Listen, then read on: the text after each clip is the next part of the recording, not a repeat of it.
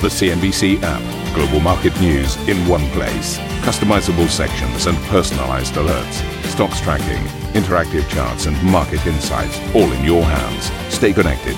Stay informed. Download the CNBC app today. Very good morning, everybody. Welcome to the program. This is Squawk Box. Chinese consumer prices rise at their fastest pace in five months as lockdowns in key cities continue to impact manufacturing and supply in the world's second largest economy. President Biden labels inflation his top economic challenge ahead of today's crucial data, which could indicate that U.S. price pressures are finally peaking.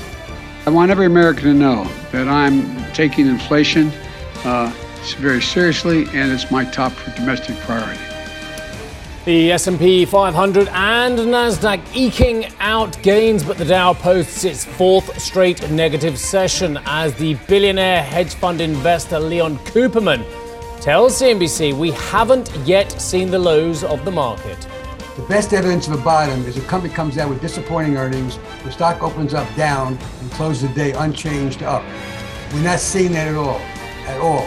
So I would say the stock market is not yet discounted the economic slowdown that we're experiencing, in my opinion. Finland's foreign minister tells CNBC the country is preparing to submit its application to NATO possibly as early as next week. We are ready to move as a government forward.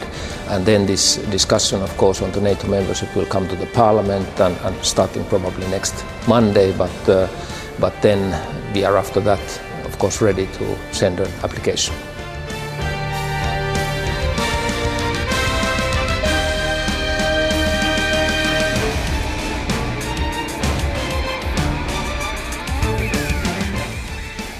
Good morning, everybody. Welcome to the program this morning. We're going to kick off with inflation. It is a big inflation day. Well, at least in terms of the data, isn't it?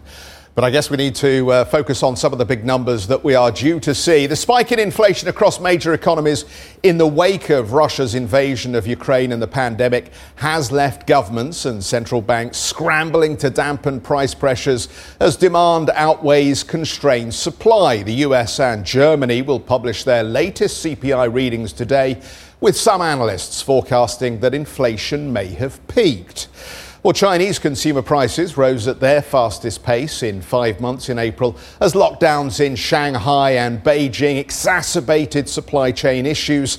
CPI rose by 2.1% from a year earlier, which was above expectations. Annette is joining us to preview the German inflation numbers due in an hour's time. But first, let's get out to Sam with a full breakdown of the Chinese numbers. Sam, good morning.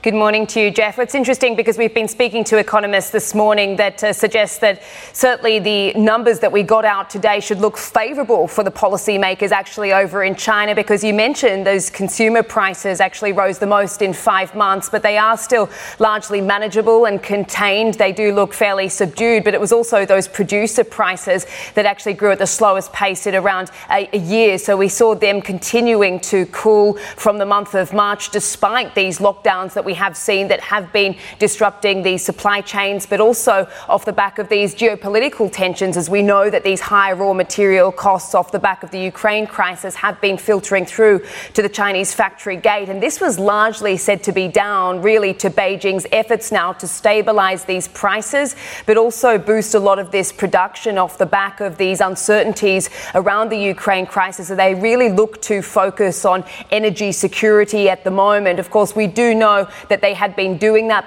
before the Ukraine crisis. Beijing has been trying to rein in the prices of these high raw material costs, really to prevent any pass through to the Chinese consumer. Uh, those efforts certainly seem to be working to some degree, but we have seen some of that upstream price pressure actually filtering through uh, to the Chinese consumer. As I mentioned, uh, that actually picked up uh, the most in five months, and that was largely down really to those rising energy and also food costs. We do know that China has actually hiked the retail prices of fuel to really reflect the global changes in recent months. And so we really saw those non food prices rising uh, significantly once again, fuel up around 28%. But as I say, it was also the food prices that we saw rebounding in the month of April, largely down uh, to these logistics challenges and transport uh, congestion that we have seen in China because of the lockdowns. Of course, we did see things like vegetables jumping some 24%. You've got to remember that in April, we also saw a lot of these concerns about food supplies, particularly in the city of Shanghai, as they were trying to uh, get these uh, food supplies to uh, some 25 million residents that had been largely confined to their homes. And of course, we also saw uh, other cities, people scrambling to the supermarket out of fear of going into lockdown. So that all fed in uh, to that CPI headline number. But of course, there is still a considerable gap, it's important to note, between the PPI uh, and the CPI. The CPI, as I say, remains fairly subdued, of course, because we do have those lockdowns certainly weighing on domestic demand. But there were expectations that this would tick up, of course, because of those uh, energy and also food prices. But as I say, uh, with this uh, certainly manageable uh, and contained number, there has been some suggestion uh, that the PBOC will have more wiggle room to try to shore up economic growth, particularly uh, as we have seen that cooling off in the producer prices as well. That consumer inflation still is well below the government target, too. So that all looks pretty favourable. Core CPI, of course, which strips out all that volatile food and energy, is still relatively weak compared to other economies around the world. I've seen expectations around 6% for that US core CPI. And so that should also look uh, favourable for the policymakers uh, over in China to manoeuvre to try to shore up some of that economic growth. Guys, back to you. Sam, thank you very much indeed. Excellent report there. Okay, well, here in Europe, over in Germany, the final read on April CPI is forecast to rise by 7.4%, according to Reuters. That is the highest level since 1981. I don't even know if Netta existed in 1981, Netta. Uh, youth being on your side compared to two people standing here in the studio as well. But just tell us about this conundrum because I know the Bundesbank is, as ever, banging the drum for a slightly more hawkish policy. Yes, exactly. I mean, uh, let me first of all start with the inflation numbers. We had flash estimates out and they are showing that mainly that high inflation number is down on, of course, energy prices, which are up by 35% uh, year on year. But still, it's not only energy. We are also looking into a, a huge increase in food prices, the same as in China, but probably with a bit of different reasons. Here in Europe, food prices are especially on the rise because of the disruption um, in, due to the, the war in the Ukraine, but also seasonal aspects are playing into that. So we have food prices on the rise, but we also have services prices on the rise by roughly 3% in the month of April, according to the flash estimate. And that is more and more adding meat to the picture that inflation is actually uh, more persistent than previously uh, thought. And that is the line from the Bundesbank. Of course, Joachim Nagel stepping out yesterday yesterday in a speech urging or calling for a rate hike as soon as July, and more and more uh, ECB board members are actually in that in that corner uh, to advocate for a rate hike as soon as July because inflation is very hot and most likely not peaking in April. We just got that news late yesterday that uh, one third of gas supplies will actually be halted uh, coming through the Ukraine because of a pipeline which no longer can be operated because of the war, and that will have also uh, effect on energy prices going forward here in Germany and elsewhere in Europe. But just it's not only energy prices. We also have the trade unions, of course, calling for higher wages. We have we are seeing first signs of these so-called second round effects. What the ECB is watching very carefully, because second round effect means that higher wage prices or higher salaries will also feed into higher prices in all sorts of regions. And uh, let alone real estate. Real estate prices are on the rise despite higher financing costs. So it's a very difficult mixture here on the ground. But one thing is clear that the inflation rate has never been as high as this. Well, never, but, but it's like the, the highest inflation rate, as you were saying, since 1981. And some analysts do think that the inflation rate could rise as much as 10% this year to 10%. At least that's what the Bundesbank has been saying as well. So it's not the end, at least not for Germany, and it's not inflation peaking in the months of April. Annette, thank you very much for that. We are certainly hearing a lot about double digit inflation here in Europe, but let's just refocus the lens on the United States because already there's a lot of jumpy action around some of the risk assets. Oil has been down, but now back up again in anticipation ahead of this uh, CPI data out of the United States later on today. Investors will be watching this very closely, in particular the pace of inflation which is expected to eased from uh, the month in the month of April to 8.1%. This is according to Dow Jones and Reuters estimates. That does compare to a four-decade high of 8.5% earlier in March. Producer prices for the month of April will be released tomorrow. President Biden has thrown his support behind the Fed as the central bank attempts to tame inflation. The Fed has dual responsibilities. First is achieving maximum employment, and second is stable prices. And while I'll never interfere with the Fed's judgments and decisions or tell them what they have to do, they're independent. They're independent. I believe that inflation is our top economic challenge right now, and I think they do too. Right, well, let's take a look at it. In fact, do you know what I'm going to do? I'm going to ask Adam if he's available to uh, just show that inflation wall one more time because I think this is absolutely fascinating and pivotal of what we are doing in these US markets. Thank you very much indeed for that, because this is amazing. Because for years, US markets have been able to ignore inflation prints. It's all been this big momentum trade, this rush into growth as well, looking at the fundamentals of the corporates, not necessarily about the US economy. But now it is impossible for investors, no matter what you're investing in, whether it's technology, whether it's growth, whether it's the Russell 2K, which has fallen nearly 30% from its record high, it is impossible to ignore this. Impossible to ignore what the Federal Reserve is saying. And why I think this is fascinating bear with me a moment before we get to the markets, uh, is because we now have a Fed that is talking hawkishly. I think we can all agree that they are fairly hawkish compared to where they've been, but they are not acting hawkishly. And that is the real point here, isn't it? I know that out there you're saying, well, how can he say that? 50 basis points next meeting, 50 basis points the meeting after another 75 possibly by the end of the year. But, but the talk and the action compared with what has happened historically when we've had these kind of levels, there is a gulf between them. The historic average over the last 50 years uh, of the real uh, rate of um, funds rate compared with the market is actually uh, 1%, right? 1% positive. The current rate with 1% uh, aim on the federal funds rate compared with inflation of 8.5% is negative 7.5%. Let's get that into our heads, ladies and gentlemen. It is negative 7.5%. That is stunningly lower than we've seen from Volcker in the 80s, stunningly lower than we've seen from the likes of Greenspan uh, thereafter as well. So let's not kid ourselves. Even if we see a more hawkish Fed for the next few months or so, the next few meetings, we are still compared with historic assumptions and historic levels hugely negative on the Fed funds real rate as well. So now the markets are looking at every single inflation print CPI, PPI, PCE, AHE, you name it, and getting obsessed by it. And perhaps rightly so after all this time as well. This was a useless performance from the Dow if you were looking for a, a confirmation rally yesterday. We put on about 500 points to the upside and finished down 85 points. I don't know what the tech strategists are saying, uh, the technical analysis people as well, but I doubt very much that that is a very positive signal. More positivity, though, was coming out of the NASDAQ, which did manage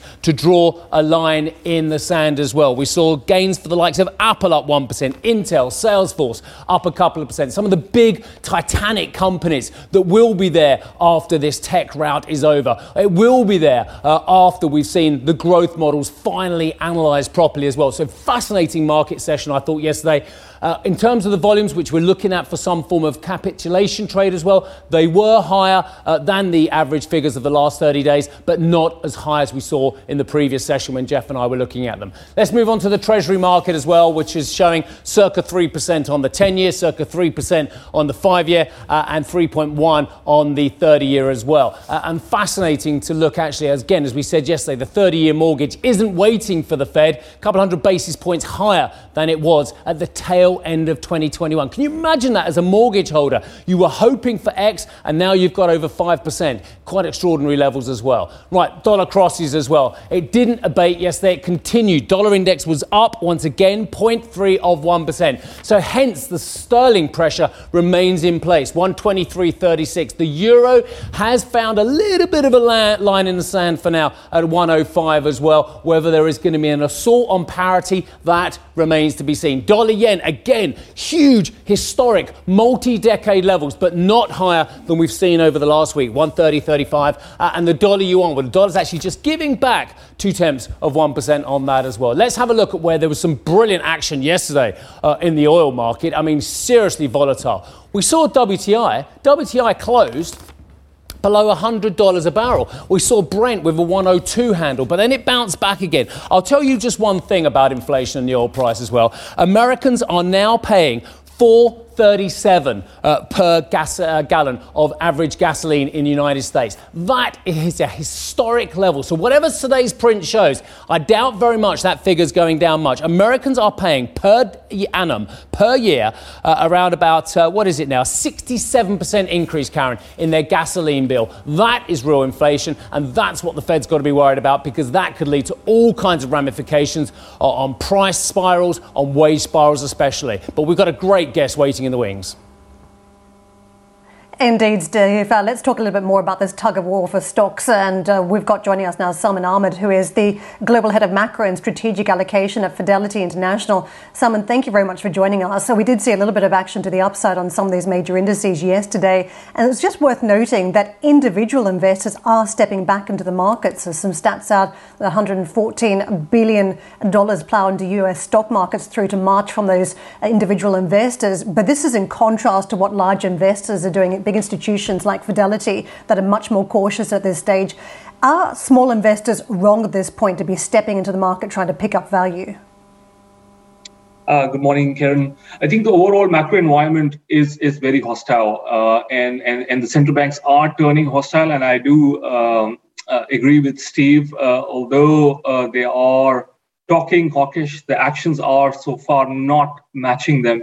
But having said that, the pressure is on, and and and we have seen the system come under uh, come under pressure, even if real rates are still quite negative, and it's just the delta of that real rate which is creating the, all sorts of problems for uh, uh, problems for for example tech stocks and, and growth style in, in, in particular so all in all this is a macro volatile situation and we remain cautious and this is something which we uh, we will continue to do so unless until there's a clear cut sign that inflation is on a downward trajectory and, and, and the Fed and the key central banks have taken a sizable step towards uh, bringing inflation down uh, towards more manageable levels.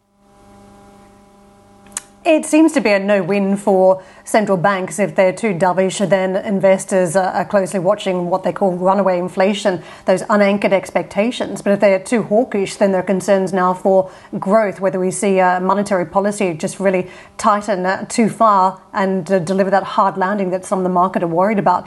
Does that mean that it's no win for central banks, that it's just no win for risk assets at this point? There are, uh, this is a very narrow path, and in terms of the balancing uh, the key central banks are doing, uh, the record of Fed in particular of generating soft landings uh, is, is quite rare. In fact, the last soft landing they were able to engineer, or in fact, they claim that they, they engineered was in 2018 when uh, Chair Powell famously made a U-turn uh, once uh, equity prices came under pressure. But now inflation is in a very different world uh, we are no longer in 1%, 2% handle. We are at 8% handle. So that put or that fa- famous put, which all investors, including institutional investors or individual investors, focus on, is far out of the money.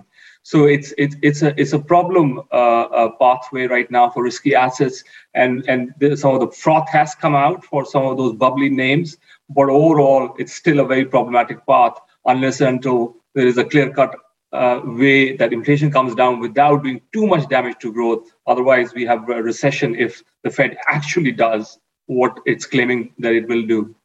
Having said all of that, Salman, as I look at your uh, analysis here, you're overweight US equities, uh, whilst underweight in Europe, underweight Japan, and uh, clearly you see some challenges uh, more broadly in credit. Um, just give us the line on the overweight on US equities right now, because it is the market that appears to have seen the largest declines year to date. Why positive? Sure, Geoff. So basically, overall, our equity stance is underweight. So overall, that block is, uh, uh, is, is, is significantly below our benchmark levels. But within that block, we have some regional uh, distributions. And the overweight in US you see is actually all X tech, more so on value styles. While Europe, we think, uh, is in the center of the storm. We think the gas disruptions are likely to worsen. Just to give you an estimate that if there is a significant gas disruption which continues, you're looking at GDP decline of four percentage point, for example, in Germany. So that's a huge shock to some of those industrial names and then Japan with this exposure to the global cycle. So this is a more of a reflection within regions of where we see uh, uh, see outperformance uh, again between different amongst different countries. But overall, we are underweight equities and we are underweight credit. So we do not like risky assets at this stage. The risk here of being too negative uh, so uh, we are obviously watching the Fed and, and the key central banks very, very carefully, but we do think this is a regime shift and the put is out of the money compared to our the previous regimes we have been in, unless and until there's a marked, clear evidence that inflation is coming back uh, into sensible ranges. It doesn't have to go towards 2% uh, or, or reach 2% very, very quickly, but sensible ranges we think uh, the cautious stance uh, uh, remains our, our, our setting till value appears, and we think the Fed put is coming near the money. Salman, uh, love to see you, my friend. Um, I think you're being quite brave on this emerging market call as well. I need to know why you think there is increasing value in EM equities. There is a lot of evidence that people are very concerned and actually pulling money out of a lot of EM um, uh, assets, corporate bonds, equities at the moment because they're concerned about history re- rhyming or repeating itself. And we know what happens when the dollar rallies and what that means for refunding for heavily indebted companies in emerging markets. Uh, hi, Steve. Uh, so certainly, uh, this is, of course, the, the, dollar, the king dollar, if you will, uh, has uh, contributed to a significant tightening in financial conditions. But we are being very, uh, or trying to be very specific or, or, or selective in terms of our approach on emerging markets. We are focusing on commodity exporters. so LATAM, for example, which historically last year had a very bad year because of multiple factors. So we are focused on that through capturing some value there. We are uh, also focused on countries which will potentially see a rebound uh, from some COVID. Let's not forget that COVID is still very, very active in, in, in some parts of Asia, and then that reopening impulse can come through. It can, in the short term, get overwhelmed by what we are seeing in the global macro space and how it translates into global risk premia, which is under pressure. Uh, and then, of course, the rise in dollar, as you rightly pointed out. But from a more longer term perspective, let's say 12 months onwards, we are trying to capture some of those opportunities, especially from the commodity side of things, because we think that commodity prices are likely to remain higher for longer here. Salman, thank you very much for joining us this morning. Salman Ahmed with us, the Global Head of Macro and Strategic Allocation at Fidelity International.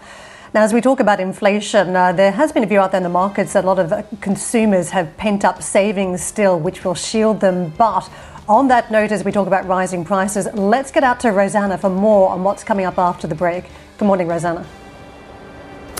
Good morning, Karen. Yeah, we're stood here at Britain's busiest airport, one of the busiest international airports in the world as well, Heathrow, talking about the resumption in international travel. It's come back with a boom, but that does mean issues. So, for plane makers, for jet fuel prices, for airlines, and for airports, we'll be here throughout the morning. We'll break it all down after the break.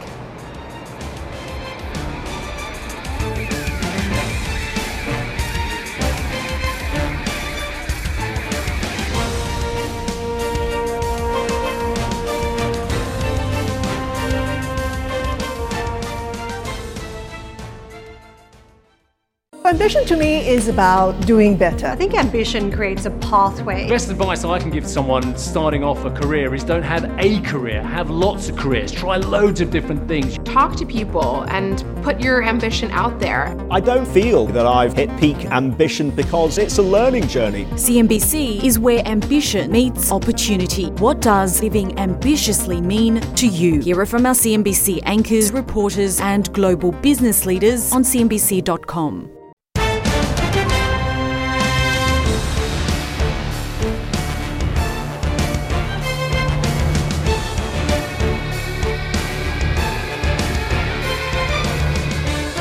The chairman of the world's largest long haul carrier, Emirates Airlines, has told CNBC he expects the company to return to pre COVID passenger and traffic levels by the end of the year. Dan caught up with Sheikh Ahmed Al Maktoum in Dubai and asked him how soaring fuel prices are impacting the carrier and whether he sees costs peaking anytime soon.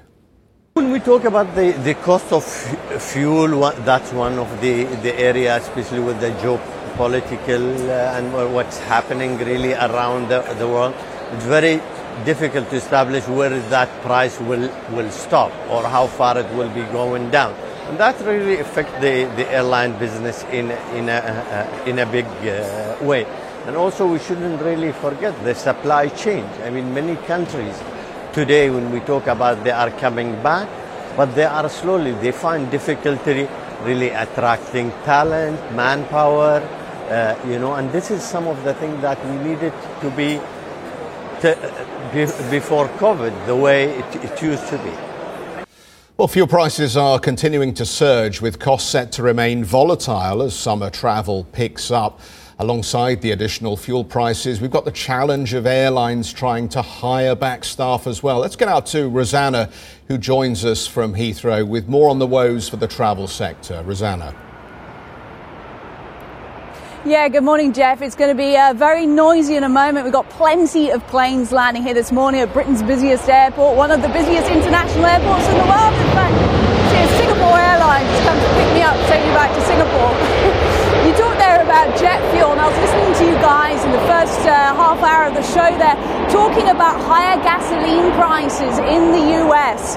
Well, that has translated to jet fuel as well. Currently, a barrel of jet fuel as of last week is around $176 a barrel. That's around 146% higher per a year ago, but in the US market, it's 178% higher per barrel of jet fuel. And that, of course, gets passed down into flight ticket prices. Now, what's all this about? Well, of course, it's the enormous resumption in travel demand. Airline bosses have been warning this the minute we came out of the pandemic. People would want to get back in the air, and that is what we've been seeing. In fact, Delta Airlines chief executive talking to the FT last week and saying that the Easter period was the busiest travel period for booking flights in Delta's history, and that's just a taste of what's to come in the summer as well. So it's really not a case of just turning the spigot back on, as we've seen so, for so many industries as we come out of the coronavirus pandemic. For example, jet fuel refineries, they've kind of modified a lot of their operations to be pivoted more towards diesel, and now they're having to pivot back again. Well, what else is feeling that? Plane makers, airlines, and airports. Plane makers we've been talking a lot about in the last few weeks. Airbus, of course, pulling ahead of Boeing in recent weeks in terms of ramping up its A320 production, hoping to hit 75 models per month of that single aisle body plane uh, by 2025, which will be a new record for that company. Also, that means labour market job creation. Great news in the playmaker space. Airbus saying they've added 6,000 jobs globally. Huge investment existing facilities, especially here in the UK. 100 million pounds being ploughed into a facility in Wales. A few hundred jobs added there. Not such good news for Boeing at the moment, of course. Uh, elsewhere, Airlines, of course, Steve, we're thinking about those you mentioned there, the furloughed staff. How do you then rehire those? And at the airports, a lot of paperwork hassle still at the check in desk. You still need a PCR test to go to the US. Here in Europe, it's a little easier. Thank you for listening to Squawk Box Europe Express. For more market moving news, you can head to CNBC.com. Or join us again on the show with Geoff Cutmore, Steve Sedgwick, and Karen Tso, weekdays on CNBC.